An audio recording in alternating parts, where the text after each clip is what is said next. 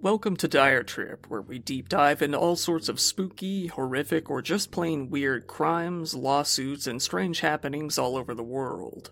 Without further ado, let's get into today's story.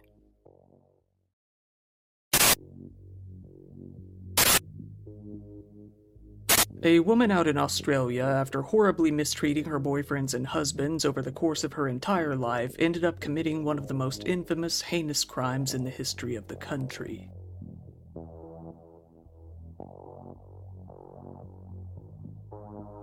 This year, I've got yet another video that will ruin your appetite for sure. This one takes place out in Australia, where a woman, after suffering a horrible childhood, decided to create an even worse childhood for her own children by doing what she did. Going back to the very beginning, Barbara and Jack Ruffin had just gotten married, living in a small town called Aberdeen in Hunter Valley, an area of New South Wales in Australia. They had four kids together, making up a pretty nice little nuclear family. That was until Barbara decided to start cheating on her husband with his own best friend and coworker, a man named Ken Knight. The local backlash to this adulterous fling was so bad that Barbara and Ken had to leave town, moving over to a place called Moree. None of Barbara's sons wanted to move with her, disgusted at what she had done.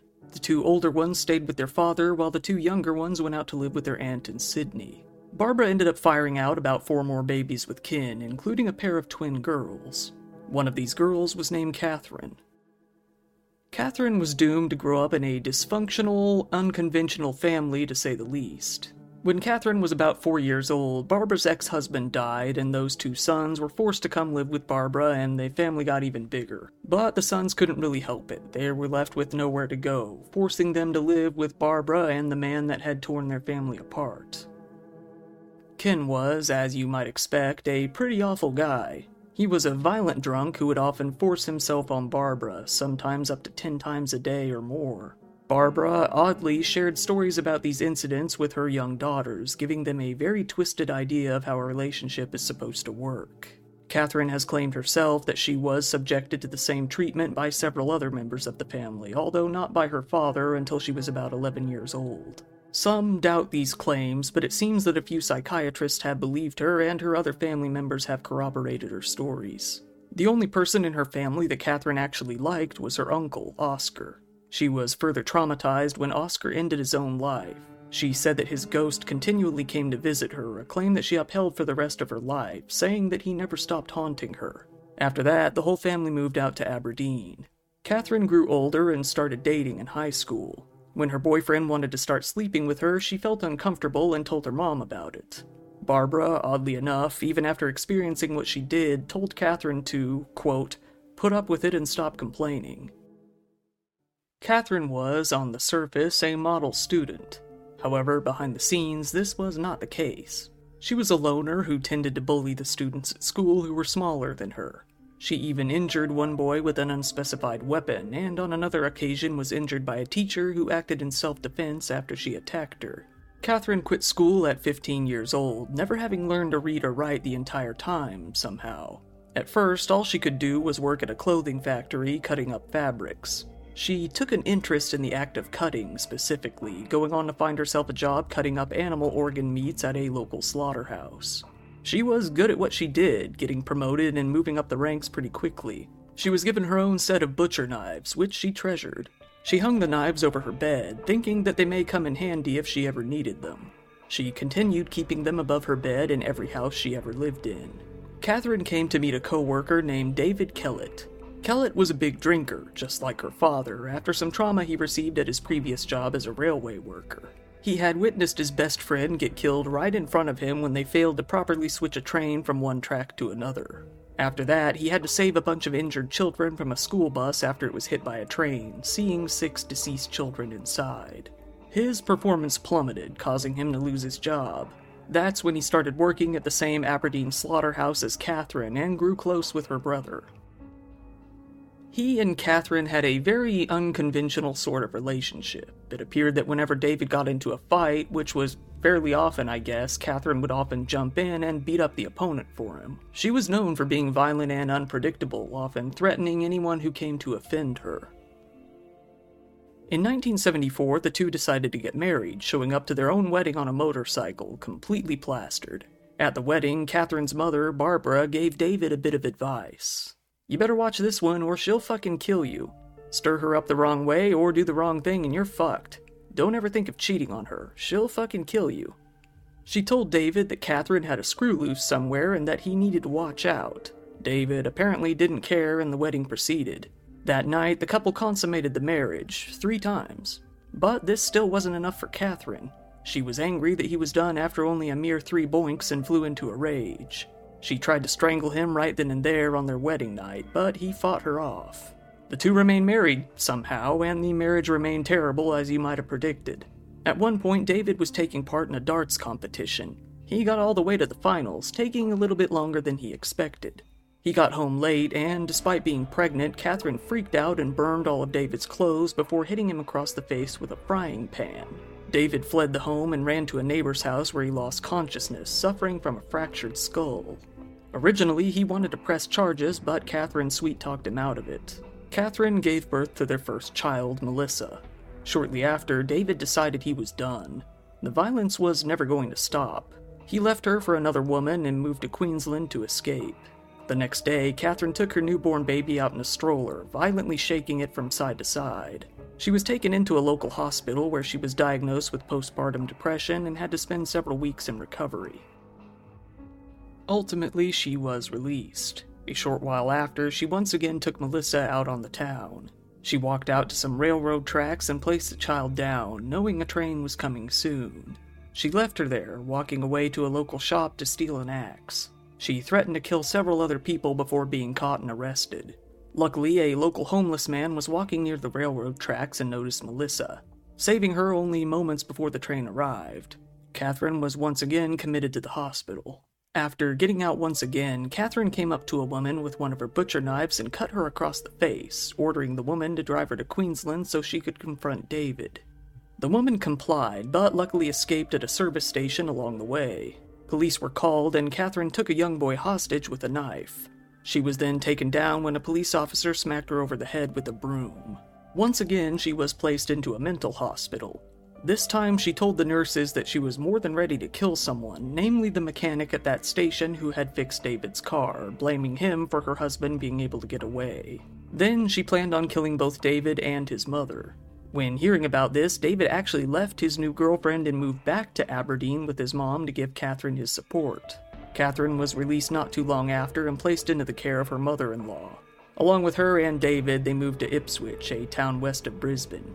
There, she got another butcher job and had another daughter with David. However, four years after her daughter was born, she suddenly left David and moved back to live with her parents in Aberdeen. She went back to her job at her old slaughterhouse, but soon after injured her back and ended up on disability. Katherine, now with nothing to do, found another David, David Saunders, in 1986. It was only a few short months before he moved in with her and her two daughters, although he never stopped paying for his old apartment. Katherine soon became paranoid of what he might be doing when she wasn't around, often kicking him out of the house with no provocation. He'd go back to his apartment, she'd beg him to come back, rinse and repeat. One prime example of what she did to this guy took place in May of 1987. Without even believing Saunders was cheating, she decided to give him a little demonstration of what would happen to him if he did. She picked up his two month old dingo puppy and slit its neck right in front of him. Then she knocked him out with a frying pan. The year after, she gave birth to another daughter, prompting the two to get a house together. Katherine immediately started decorating the place with animal skins, horns, bear traps, leather, old boots, machetes, rakes, and pitchforks. She left no patch of the wall undecorated, making the place look like a psychopath's take on an Applebee's. After one more argument, she smacked Saunders across the face before stabbing him in the gut with a pair of scissors. He decided enough was enough and finally moved out. But he made the mistake of coming back, only to see she had chopped up all of his clothes. He took a longer leave from work to go into hiding. Katherine tried to find him, but to no avail. After a while, though, he had to see his daughters. He came back to find that Katherine had, likely to save face, gone to the police and told them she was afraid of him. Due to this, she had gotten an apprehended violence order against him, basically a restraining order. Then in 1991, Katherine got pregnant by a former co worker named John Chillingworth and had a son named Eric together. They were together for three years before Katherine left him for yet another man she was cheating with. At the time, Chillingworth had no idea how lucky he truly was. Enter John Charles Price, a married man with three kids at the time he first met Katherine. They met at a hotel in 1993, quickly starting an affair together. It wasn't long before they were seen all over town together, throwing away his previous marriage to do so. The worst thing is, John knew exactly who she was. He had heard all the violent stories about her and chose to ignore them. John was, by all accounts, aside from the infidelity, a well respected guy to all who knew him. He was making a good amount of money as a miner, and his kids loved him. His kids actually loved Katherine too, with his two older kids living with the two. Their relationship was great at first, with Katherine playing the devoted, loving housewife who cooked dinner for her husband every night, sewed up his clothes, and took care of his kids. And according to John, she was great in bed. He said that his life was, in his own words, a bunch of roses. But as you might expect, it wasn't too long before the violent arguments started up. The two got into a huge fight when John refused to marry Katherine. So, as revenge, she took a video of some items he had reportedly stolen from work and sent it to his boss. Despite the fact that the items were out of date and due to be trashed when he took them, he was fired regardless. He kicked her out that very day. But as most of the past relationships went, it was only a matter of time before they were getting back together, although now John refused to live with her again. The fighting only got worse, to the point where John's friends didn't even want to hang out with him anymore due to how horrible she was. Katherine kept assaulting John more and more until she eventually stabbed him in the chest. John Price again kicked her out of his house. He stopped into the Scone Magistrates Court on February 29, 2000, and began the work to take out a restraining order against her. He went into work and told his coworkers that, if he didn't come into work the next day, it would be because Katherine had killed him. They said that he shouldn't even go home, but he was afraid what Katherine might do to his kids if he didn't. Katherine had completely gone over the edge. She started plotting against him immediately, going out and buying some black lingerie for the evening, which seems nice until you learn what she had in store. She took a butcher's knife she owned and hid it in the bedroom. She also made sure she got some particular sizes of pots and pans. She sat down and started sharpening her knives, feeling a sense of pleasure as she planned out her night.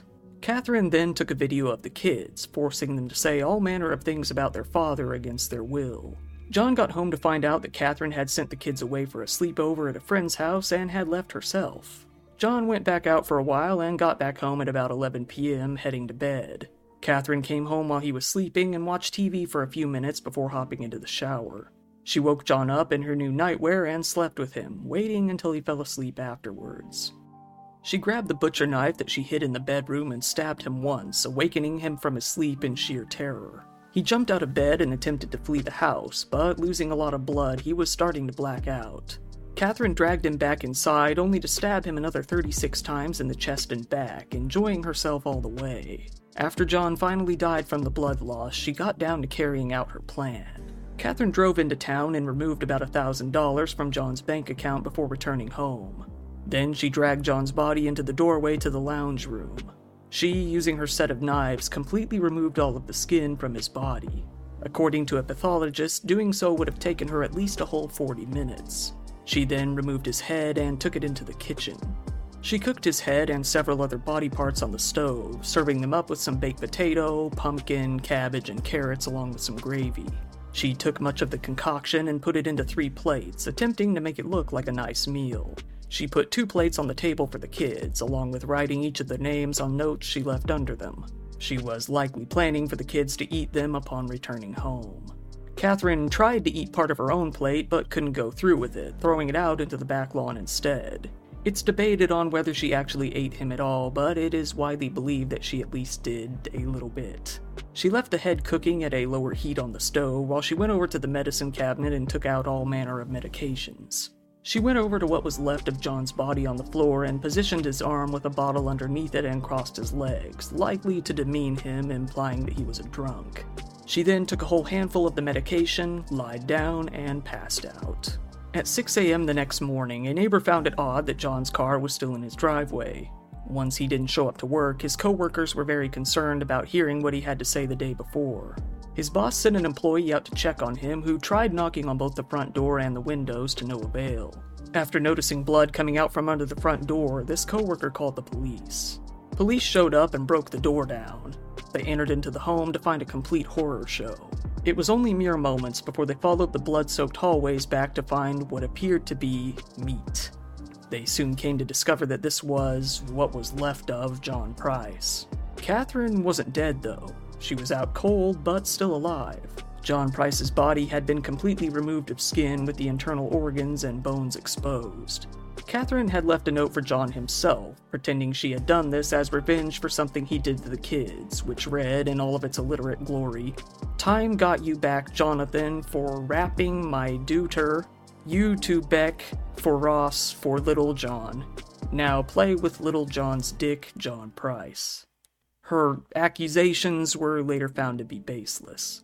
The cops went over and immediately arrested Catherine, taking her out of the home. Once she woke up, she claimed to have no memory of the previous night. Regardless, she was charged with murder. One officer, who now suffers from PTSD, continued to investigate the home. Once he entered the part of the house that connected the living room to the dining room, he came across the worst sight yet. It appeared at first to be a very large animal pelt hanging from a hook connected to the ceiling. Then he noticed some black hair on top, a human nose, and eventually part of a mouth and an ear. The rest of the skin looked featureless as it draped down to the floor.